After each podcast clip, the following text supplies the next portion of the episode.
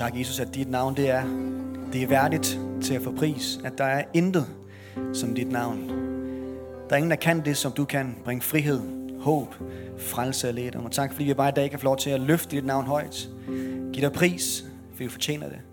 Og at alt det, vi gør i dag, det må være til din ære. Det må være til at ophøje dit navn. Og vi bliver mindet om, at det hele ikke handler om os, men det handler om dig. Fordi du er den, der formår. Du er den, der er mægtig, den, der er god, den, der er sand. Og at vi kan bare få lov til at se mod dig, se mod dit navn, give dig ære, og igennem det opleve, at, at det, som vi ikke formår, det kan vi formå igennem dig. At der, hvor vi kommer til kort, der er du kraftig og mægtig. Tak, Jesus. Amen. Amen. Fantastisk lovsang. Skal vi ikke øh, både give dem en hånd, men også måske særligt give Lena Jonsson en hånd for den her fede nye sang? Ikke?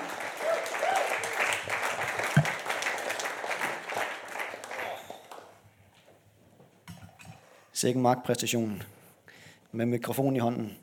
Ja, er vi, øh, er vi godt mod derude? Vi er glade og tilfredse.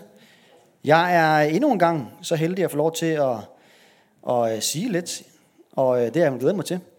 Øhm, og jeg skal prøve i dag at sige noget, som forhåbentlig sådan indgyder mod, indgyder øh, sådan tro, og gør os øh, frimodige til at gå ud og være øh, noget for den verden, vi er, vi er sat i.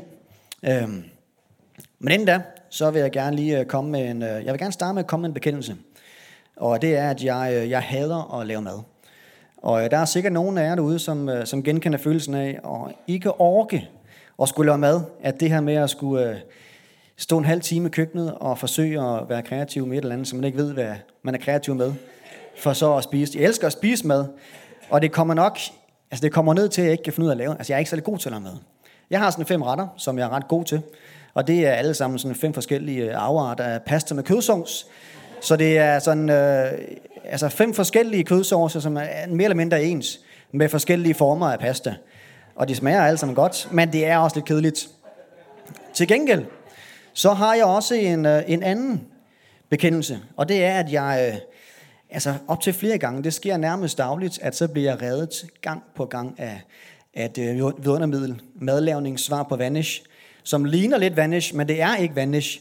Det er nemlig salt, og jeg elsker, elsker salt. Elsker, at jeg øh, kan lave noget, som er fuldstændig smagløst. Måske til nøds middelmodigt. Og så kan jeg hælde det her hvide guld ud over. Og så pludselig, så smager det nærmest som Noma. Så er det gastronomi, så er det sindssygt lækkert. I hvert fald derhen er ikke. Og der findes vildt mange øh, lækre krydderier. Øh, jeg kender selvfølgelig kun dem, der findes inden for Italiens pastakøkken. Men der er ikke noget krydderi, som sådan kan det samme som salt.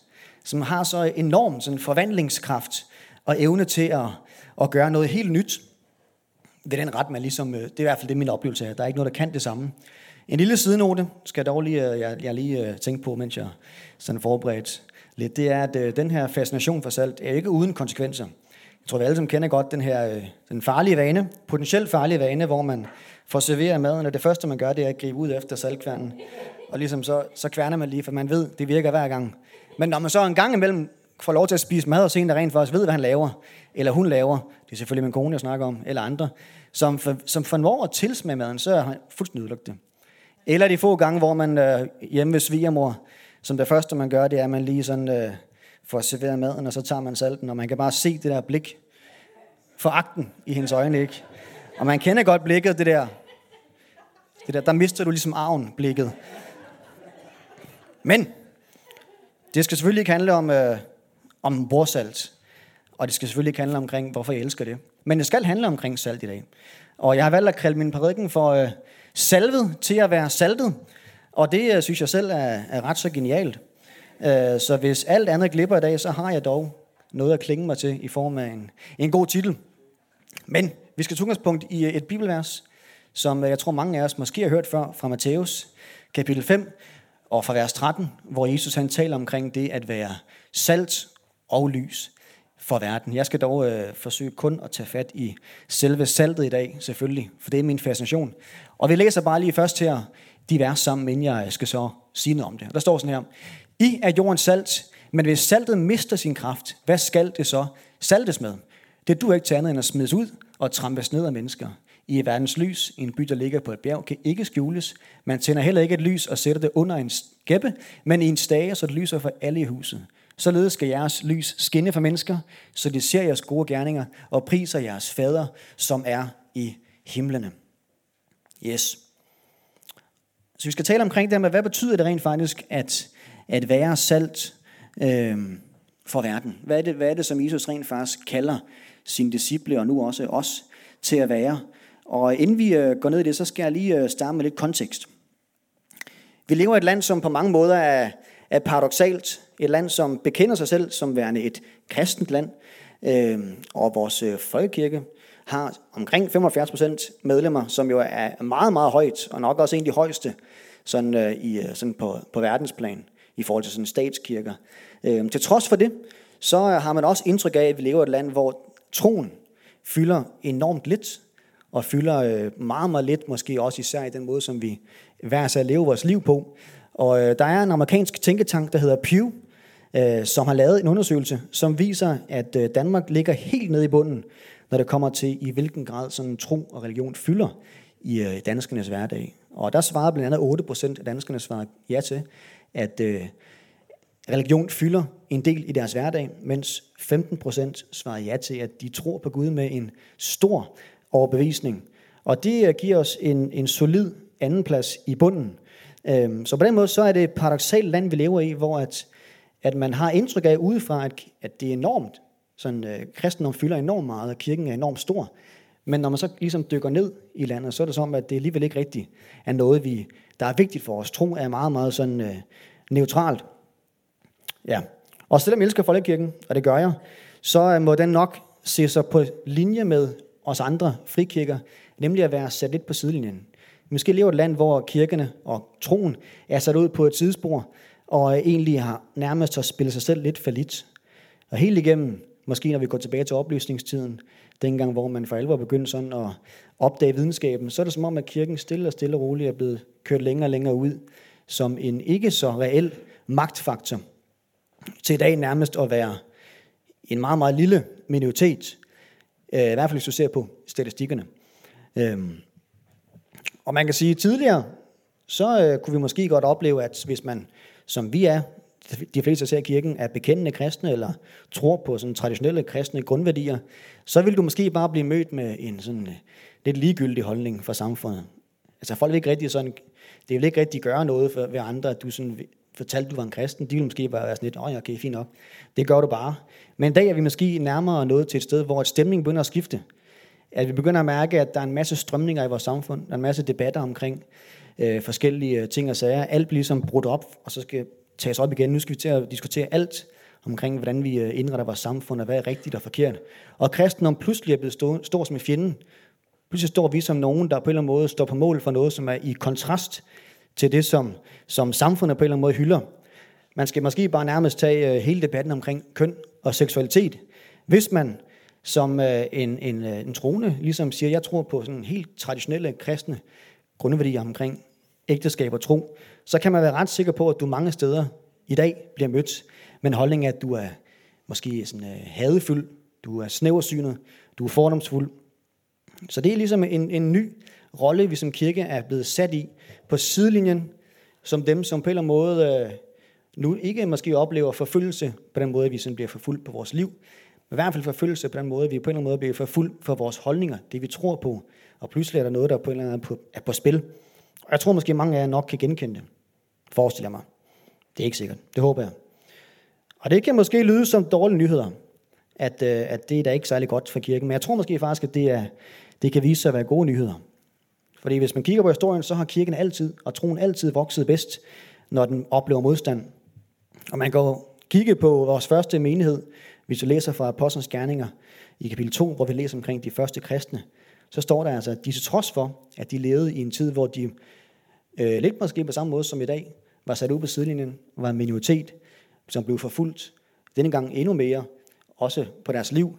Til trods for det læser vi, at de hver dag fået folk til, som blev frelst. Så der er et eller andet, som på en eller anden måde gjorde, at til trods for den her minoritetsrolle, den her rolle at være dem, som samfundet på en eller anden måde ikke har lyst til at høre på, i hvert fald hvis du kigger op på dem, der ligesom ledte samfundet, så var det ligesom, det voksede, blev ved at vokse. Og jeg tror, at nøglen til, at de blandt andet voksede, som de gjorde, det var, at de forstod at være, at være salt og være lys i den verden, de var sat i. Øhm, og det er det, vi skal prøve at kigge på. Hvad, hvad, hvad kan det betyde for os? Ja. Okay? Så det, er, det var lidt kontekst. Måske lidt lang kontekst, men, men dog en, øh, en god kontekst, inden vi går videre. Og nu skal han have vand, kan jeg mærke. Ja. Jeg kan godt tænke mig prøve at starte med sådan, og så kigge på, øh, for jeg tror nemlig, at, at vi som kristne i dag måske ikke altid formår på samme måde som de første kristne at være sådan øh, salt i verden på en måde, som rent faktisk bringer forandring, som bringer fornyelse og bringer noget, noget nyt. Øhm, og jeg tror, vi, øh, hvis man sådan kigger på det vers, vi kigger på før, så det vi kalder til at være, det er en modkultur, tror jeg. Det er en, være en kultur, som står i kontrast til den verden, vi er en del af. En kultur, som, eller ja, en modkultur, som bringer noget nyt, som bringer forandring, som, som smager anderledes end den verden, vi ellers ligger i. Øhm, men jeg tror, der er sådan to grøfter, vi måske oftest lander i. Og den første grøft har jeg valgt at kalde det, man kunne kalde for imod kultur. Øhm, og det er det, når vi, hvor vi krampagtigt forsøger sådan at værne og beskytte om de kristne værdier omkring kirken, at vi på en eller anden måde bliver en modstander af alt det, der foregår udenfor. Vi ender måske i mange tilfælde med sådan at distancere os fra den verden, vi lever i. Vi holder os på en eller anden måde på afstand af de mennesker, den by, vi sidder i, for på en eller anden måde at beskytte det, som vi nogle gange har. Øh, og vi fordømmer alt det, som der på en eller anden måde er uden omkring os. Og vi ender måske med at stå som øh, den ældste søn i lignelsen om den øh, fortabte søn, som jeg tænker mange af jer måske kender. Øh, hvor der er en far, som har to sønner, og øh, den yngste søn, han vælger en dag at gå op til faren og sige, øh, jeg vil gerne have den arv, som ligesom er min del af arven. På altså på andre ord, så siger han til faren, lige nu så er du faktisk død for mig. Jeg har ikke brug for dig i mit liv. Så inden du rent faktisk fysisk dør, så giv mig den arv, som jeg engang skal have, når du så dør. For det er, det er allerede der, vi er kommet til nu i vores relation. Og faren han giver ham hans, øh, hans arv, og han rejser bort og lever et liv med 180 timer, øh, med masser af fest og, og druk og damer og alt, hvad det indebærer. Det står der ikke på den måde i teksten, men det er sådan min fortolkning. Indtil han en dag løber tør for alt den har. Han løber tør for de penge, han nogle gange har fået, øh, og ender med at leve ude blandt grisene, fordi han ikke rigtig har nogen steder, han kan være. Og kommer så i tanke om, at han måske skulle tilbage, tage, tage tilbage til hans far og arbejde som, øh, som daglejer, hedder det, altså som en form for slave. For så har han trods alt mad på bordet, så kan han trods alt leve et liv, der er nogenlunde værdigt. Og han vælger så at gå tilbage mod hans far. Og stikker mod hans egen forventning. Han forventer nok, at faren på en eller anden måde vil møde ham med en skuffelse, en foragt, og, og være sådan lidt uforstående over for det valg, han tog. Og hvis han er heldig, kan han få lov til at være en slave under, under hans hus. Men bliver mødt af en far, som er helt modsat. En far, som løber ham i møde, som tilgiver ham det, han har gjort, som genindsætter ham som søn med alt det rigdom, alt den, de ressourcer, som det indebærer. Øhm, fantastisk beretning ikke, omkring tilgivelse. Og der tror jeg nogle gange, øh, hvis vi så kigger og læser videre, så er der nemlig også en anden søn. Der er den ældste søn, som er ham, der hele tiden har valgt at blive hos faren. Ham, der aldrig forlod hjemmet, som gjorde alt det rigtige, som gjorde alt det, som faren gerne vil have, han skulle gøre. Og han ser den søn komme tilbage, og faren, der ligesom løber ham i møde, og alt pludselig er fantastisk, og, og, og det hele er, er nærmest tilbage, som det var, inden han forsvandt. Og han er helt uforstående, helt sådan øh, rasende over, at det på en eller anden måde øh, rent faktisk er muligt at komme tilbage efter det, han har gjort, og så ikke, at det har en konsekvens. Og faren vælger at holde en fest for den yngste søn, og da det vælger den ældste søn at blive væk. Han gider ikke tage del i festen. Og der kommer faren ud til ham, øhm, og han siger sådan her til, han, til ham, at vi skal holde fest, fordi, hvor skal jeg være med i min note her? For min søn her var død, men er blevet levende igen. Han var fortabt, men blev fundet. Og det han bliver mødt af hos den ældste søn, det er en søn, der siger han tilbage til ham, nu har jeg tjent dig i så mange år, og aldrig overtrådt et eneste af dine bud. Men mig har du ikke givet så meget som et kid, og han har slagtet fedekalven til den yngste søn til den fest, der skulle holdes. Så jeg går fest med mine venner. Men din søn der, som har østet din ejendom bort sammen med skøre, da han kom, så slagtede du fedekalven til ham. Så vi har ligesom en, en ældste søn her, som på en eller anden måde øh, ser på foragt eller ser på den yngste søn med foragt, fordømmelse, og nægter at tage del i den fest, som han på en eller anden måde er blevet, øh, altså som holdes for ham. Og på samme måde tror jeg også nogle gange, vi kan ende i samme rolle. Ikke? Altså at vi som, som kristne kan se på den verden, vi lever i, og alt det, som der foregår derude, som, som måske ikke lige er det, som vi tror på. Som måske ikke lever, mennesker, der ikke lever liv, som vi på en eller anden måde øh, tænker, at sådan burde man leve.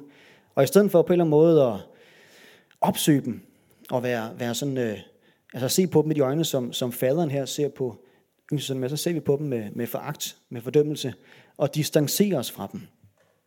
Ja, og det tror jeg, det er måske, det er den første grøft, hvor vi, hvor vi gør det, vi distancerer os, hvor vi på en eller anden måde forarves over den verden, vi er sat i, på en sådan måde, at vi gør alt, hvad vi kan for at holde os væk fra dem.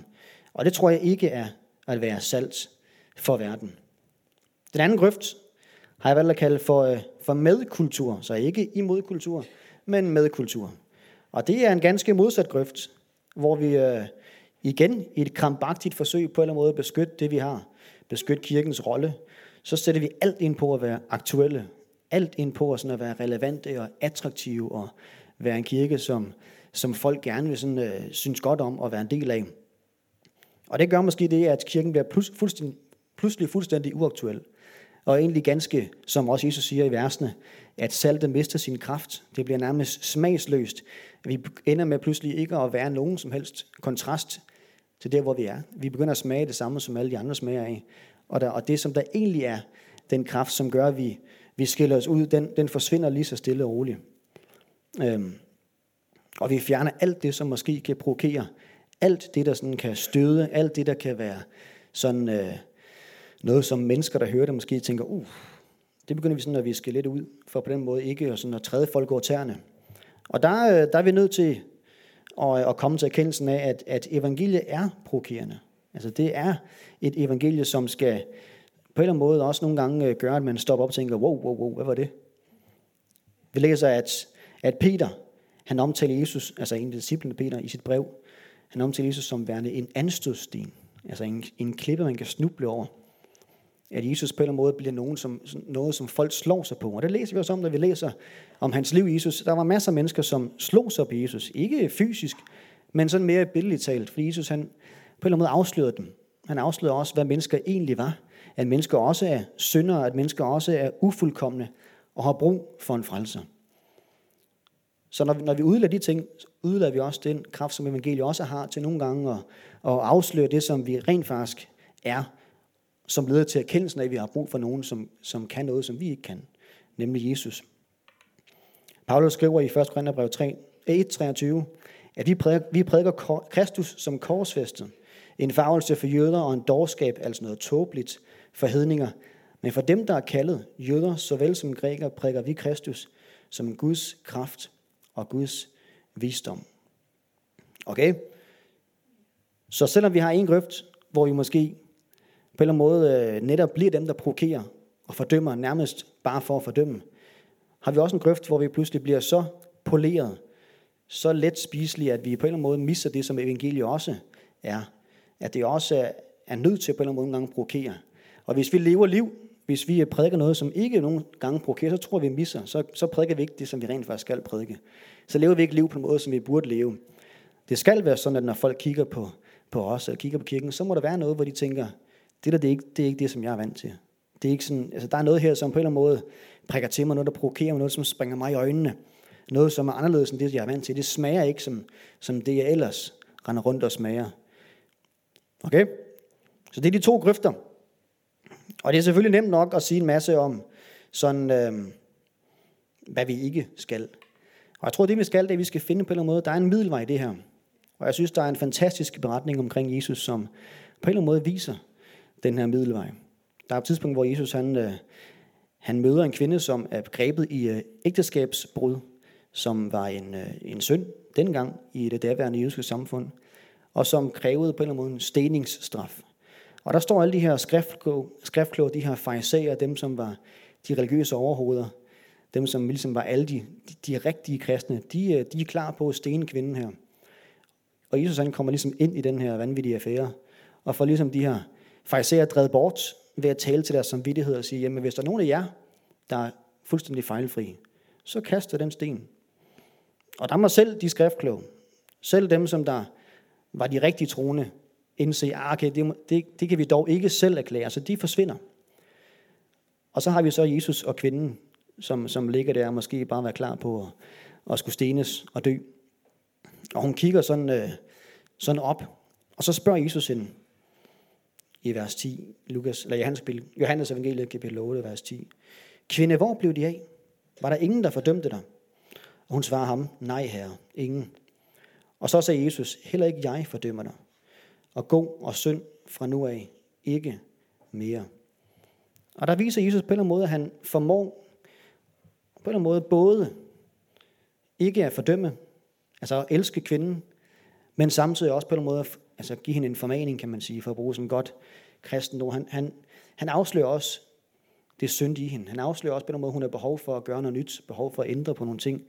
Hun har behov for på en eller anden måde at gøre op med, med det, hun har gjort, som, som ikke er godt nok.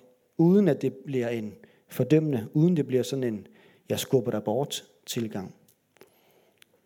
Så vi er nødt til, hvis vi på en eller anden måde skal lære omkring, hvad det vil sige at være, at være salt, hvad det vil sige at være, at være øh, noget, som bringer ny smag, noget, som bringer forandring til mennesker, så er vi nødt til at kigge på Jesus. Han er vores bedste eksempel. Og han var den, der formåede, som ingen andre gør det, at komme ud til en verden, og på en eller anden måde bringe noget nyt, som skabte forandring. Møde mennesker på en måde, som gjorde, at de gik derfra forvandlet.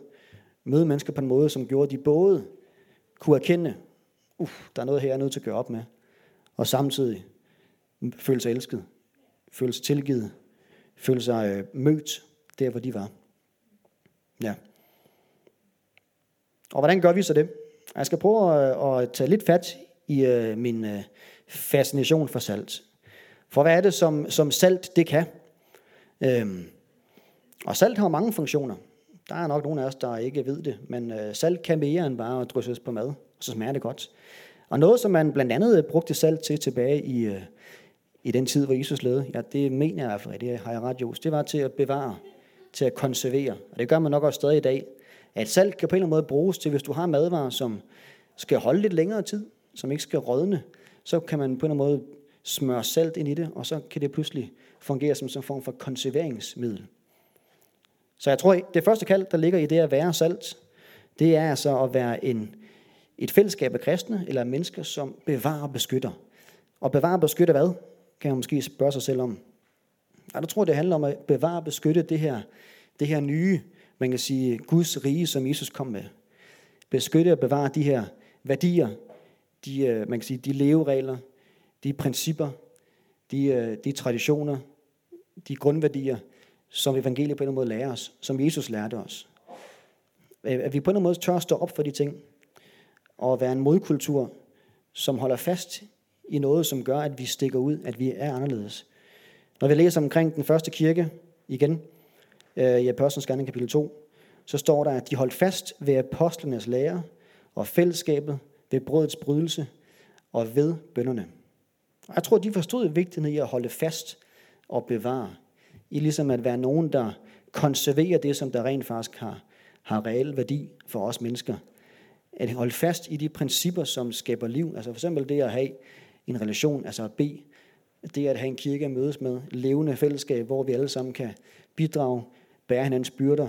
Holde fast ved de uh, traditioner, som på en eller anden måde er med til at og giver styrke i dag fra Even Adver, en af de traditioner, vi måske kan fat i, så er nogle, nogle, man kan sige, nogle, nogle ting, som er givet til os, og sige, gør det her, fordi det gør, at vores tro på en eller anden måde får det liv, det er brug for.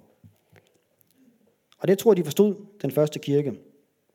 Og bevare de gode og sunde principper og praksiser, som, øh, som er givet til os. Og der er noget, der er, at kæmpe for. Der er noget, der er værd at kæmpe for at beskytte i den tid, vi lever i, hvor der pludselig er blevet kamp blevet kamp om sandheden. Der er pludselig blevet kamp omkring, hvad der rent faktisk er rigtigt og forkert. Hvad kan man tillade sig, hvad kan man ikke tillade sig. Og der er behov for en kirke, som på en eller anden måde tør at, at bevare og beskytte det, som vi tror på. Der er behov for en kirke, som gør det, som Peter siger i hans, i hans første brev, at vi skal være redde til et hvert undskyld, øh, forsvar over for enhver, der kræver jer til regnskab for det håb, I har. Men I skal gøre det med sagt modighed og Guds frygt og med en god samvittighed. Så der er behov for, at vi på en eller anden måde tager, Det første kald i at være salt til os, at være nogen, der forsvarer, beskytter og bevarer de evangelie og de værdier, vi tror på. Så når debatten raser, at vi på en eller anden måde kaster os ind i de debatter. Øh, at vi tør på en eller måde at, at nogen, der er sådan øh, speak our mind, som hedder på engelsk, altså tale, hvor, altså sige det, vi er på hjerte omkring de ting. Ja. Og på den måde beskytte det rige, som, som Jesus kom med. Altså Guds rige. Han sagde til os, da han, da han, øh, da han kom med, at Guds rige er kommet nær. Altså der er kommet noget nyt ind i det, som allerede er. Et nyt rige, som har nogle helt andre principper. Som er noget helt andet, end det, som verden ellers er. Og det er det, som vi på en eller anden måde er i gang med hele tiden, at, at øh, arbejde på at udvide, og på at nå ud til mennesker med. Og det er det, som vi på en eller anden måde arbejder også for at beskytte og bevare. Udover øh, den ting, at det kan konservere, så kan salt også øh, give smag, som jeg talte om med, med borsaltet. Det kan, det kan bringe noget nyt, en ny smag til noget, som måske i forvejen er smagsløst, eller i hvert fald ikke har lige så meget smag. Det kan forvandle noget, som ikke rigtig er noget, til pludselig at være noget, noget rigtig godt. På samme måde så, øh, så er det også et kald til os om at arbejde på at være nogen, der ikke kun bevarer og beskytter, men også bringer nyt, bringer ny smag til den verden, vi er en del af. At vi på en eller anden måde kommer til at være nogen, der smager anderledes, nogen, der krydrer, jeg kan sige, jorden omkring os, så det pludselig får en anden sådan flavor, end det egentlig ellers har. Og det er også derfor, vi som kirke, vi jo lægger vægt på at være kirke for byen. At vi ikke er en kirke bare for os selv, vi er en kirke for de mennesker, som lever i byen. Og vi, og vi er en kirke, som er med til at bringe ny smag og bringe noget nyt til de mennesker, som, som er i vores, i vores by. Det er derfor, vi er her. Vi er her for at bringe det, som også Jesus indleder med i hans bjergprædiken, hvor han siger, at de folk, der sad i mørket, har set et stort lys. Og de, der sad i dødens land og skygge, for dem brød lyset frem. At der er en verden, som på en eller anden måde har behov for at høre omkring, at der er rent faktisk kommet et lys, som skinner for dem. Der er rent faktisk kommet et lys, som man kan sige, som kan vække dem fra den søvn, de måske er i, som kan, kan frigøre dem fra den, man kan sige, for det, for det mørke, de lever i, for den død, som de på en eller anden måde øh, er bundet af. Og det er det, som vi også skal ud og bringe nyt lys. Og der kommer det her med kraften. Altså salt indeholder kraft, som Jesus siger. Og hvis det ikke har den kraft, bliver kraftløs, så er det fuldstændig ligegyldigt. Så er der en grund til at bruge salten. Og det er gudfaktoren. At vi på en eller anden måde skal bringe Guds rige til mennesker. Og hvordan gjorde Jesus det, hvis vi igen kigger på ham? Men han opsøgte dem, ingen andre opsøgte. Han mødte menneskers behov. Han satte mennesker i frihed. Han bad for syge.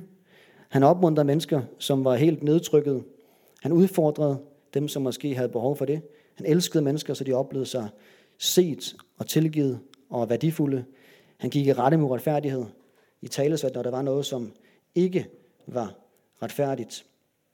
Han indgød ny tro til mennesker, ny håb, nyt håb. Og han gik rent faktisk ud og fik beskidte fingre. Han gik rent faktisk ud og tog arbejdshandskerne på og mødte de mennesker, som nogle gange var omkring ham og arbejdede, kan man sige, og stak fingrene i jorden og fik beskidte fingre. Og det er det, som vi også skal. Vi bringer, når vi på en eller anden måde skal bringe øh, ny smag, gå ud og bringe Guds rige til mennesker. Gå ud og være nogen, som der er formodig nok til, at når vi ser mennesker, der er syge, så bed for dem. Når vi ser behov, der på en eller anden måde øh, er i, hos dem, vi øh, færdes omkring, så er nogen, der på en eller anden måde møder de behov. Når vi ser mennesker, der er bundet, beder om, de må blive sat fri. Når vi ser mennesker, som på en eller anden måde kæmper med at tro på sig selv, eller kæmper med at blive god nok, så tal ny tro, eller elsk de mennesker, så de på en eller anden mærker, at der er rent faktisk nogen, som stadig holder af mig. Og det handler også om, tror jeg, helt konkret at, at være en forskel for byen. Helt konkret måske også at gå ud og være nogen, som der får byen til at spire, får byen til at blive et godt sted for folk at være. Noget det salt også kan, det er det her med, at det kan være gødningssalt, som kan være med til, at jorden spiger, at øh, det, som der ligesom øh, skal gro, gror. Så nogen, der også skal ud på en eller anden måde, måske involvere os i den by, vi bor i. Og det kan se ud på mange måder. Det kan være involvere sig i frivilligt arbejde, eller i fritidsorganisationer, deltage i politiske debatter, øh, tage med og være en del af gode initiativer, som kæmper for, for retfærdighed, eller kæmper for, at mennesker må have det godt. Øh, ja, og det kunne være eksempler, som nu har vi lige haft hele situationen med Ukraine. Så når vi, for eksempel Torben, som ikke lige er her i dag. tager del i og kører ned og hjælpe flygtningen med at komme hjem, så er det også en måde, tror jeg, at bringe ny smag på. Så er det også en måde, som, som man som, som kristen og som troende og som menneske, som tror på, at, at de principper, Gud giver os, og det, Jesus, det løft, Jesus, som han, det, det, som Jesus han siger, vi skal gøre, det er rent faktisk godt, så er det en konkret måde at gøre det på.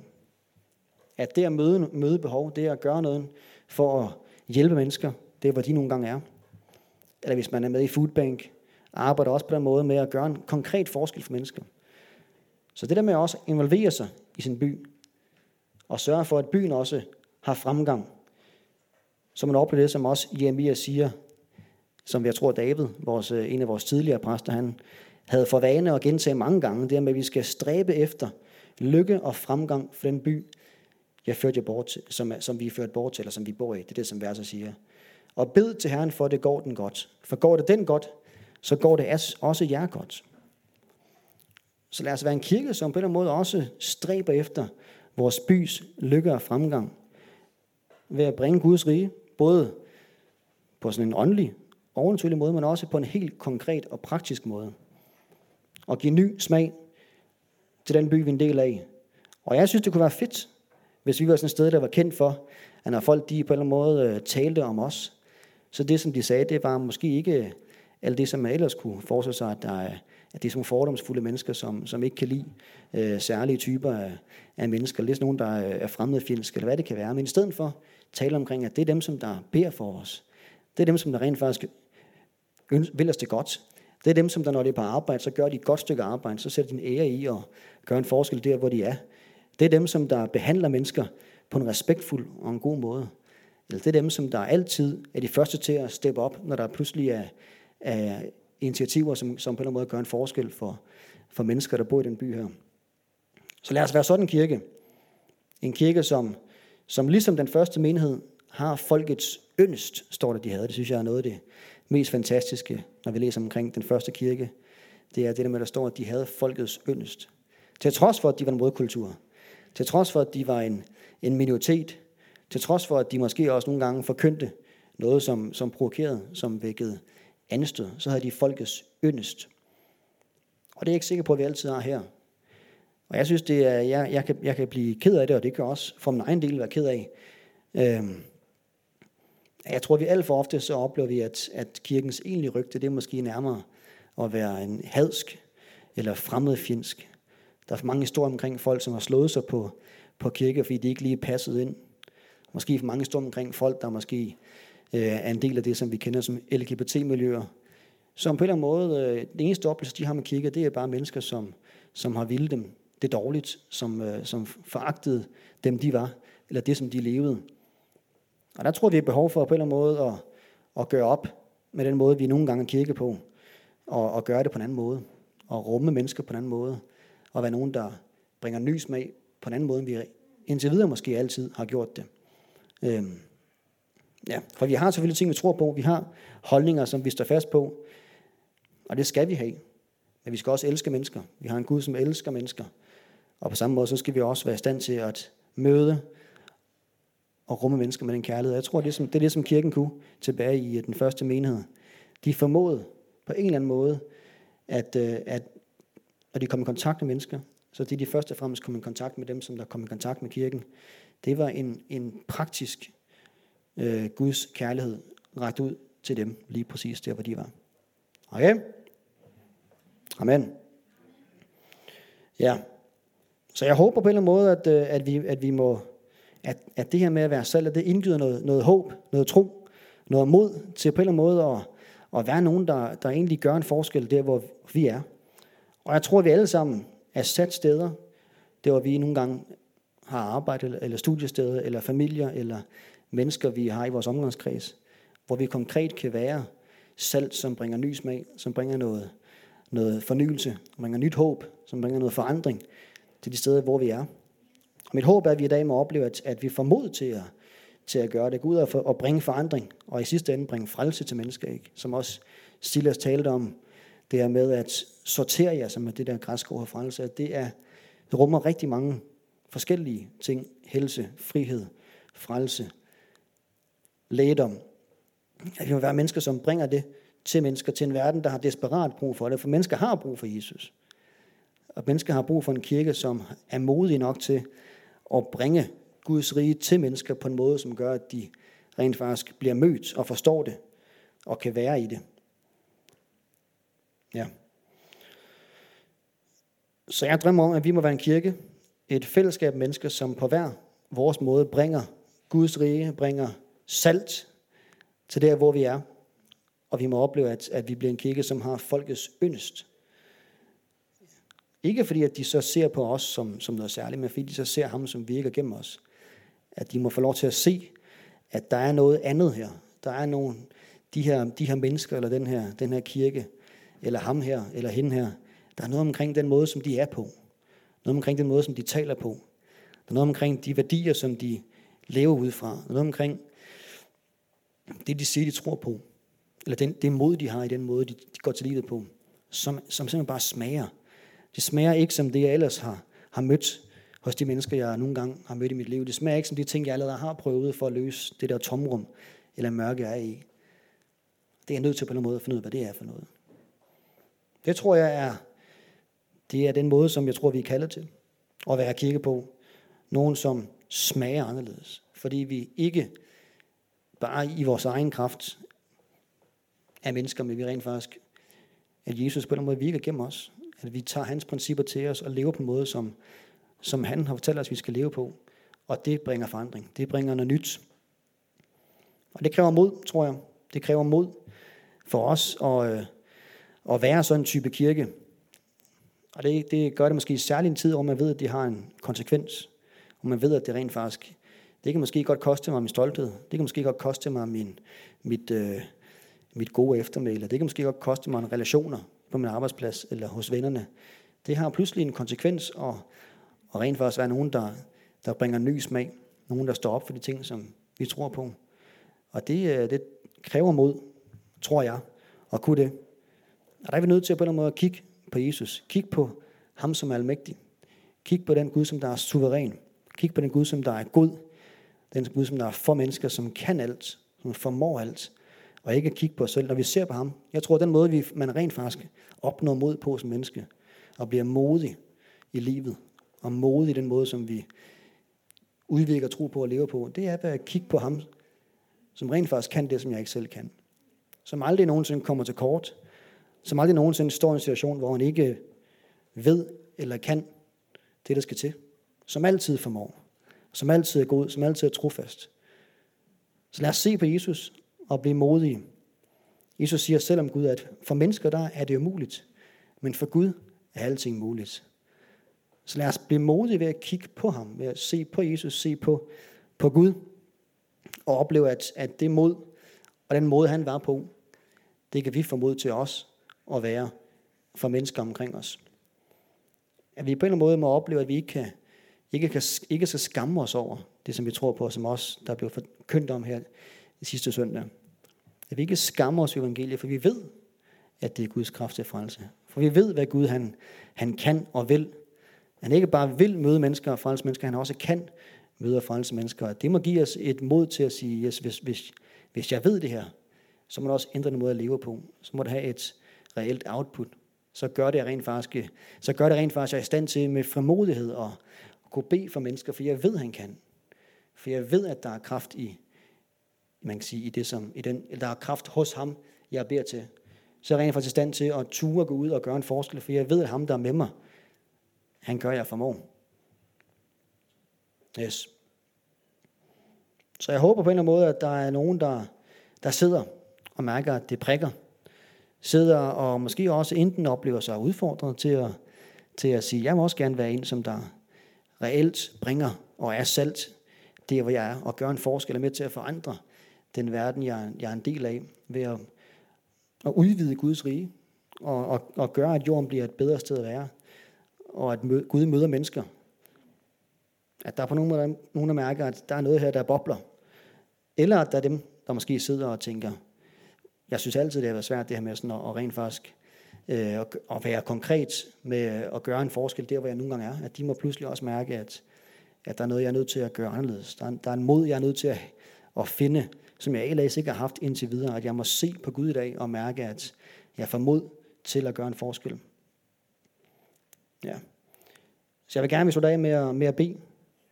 Og bede om, at vi må få lov til at mærke, at, at, øh, at der må opstå nye muligheder på vores arbejdspladser, på vores øh, studiesteder, der hvor vi er, for at være salt lige præcis der, altså salt i den forstand, som vi har talt om det i dag, og nogen, der bringer ny smag. Vi må bede om, at når vi står i situationer, hvor der pludselig er noget på spil, hvor der pludselig er noget omkring det, som vi tror på, der er udfordret, der må vi opleve formod til at ture forsvare, til at ture beskytte og bevare det.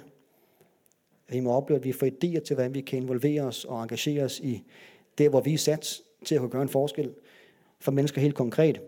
Og vi som kirke må opleve, at det også må åbne sig muligheder, så vi kan være en kirke, som er med til at gøre en forskel, så mennesker møder Gud og dermed møder forandring. Og som vi også har på vores fantastiske vision, at de må finde deres bestemmelse.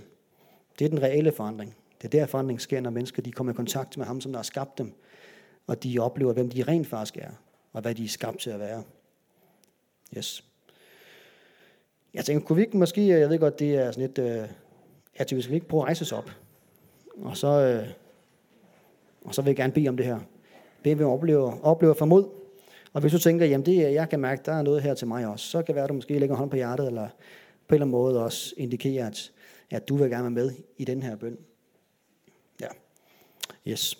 Far, tak fordi, at du er almægtig, at du er suveræn, og du, du kan alt. Og tak fordi, at du ikke, til trods for det, at du har nok i dig selv, så har du valgt at komme her til den jord og møde os.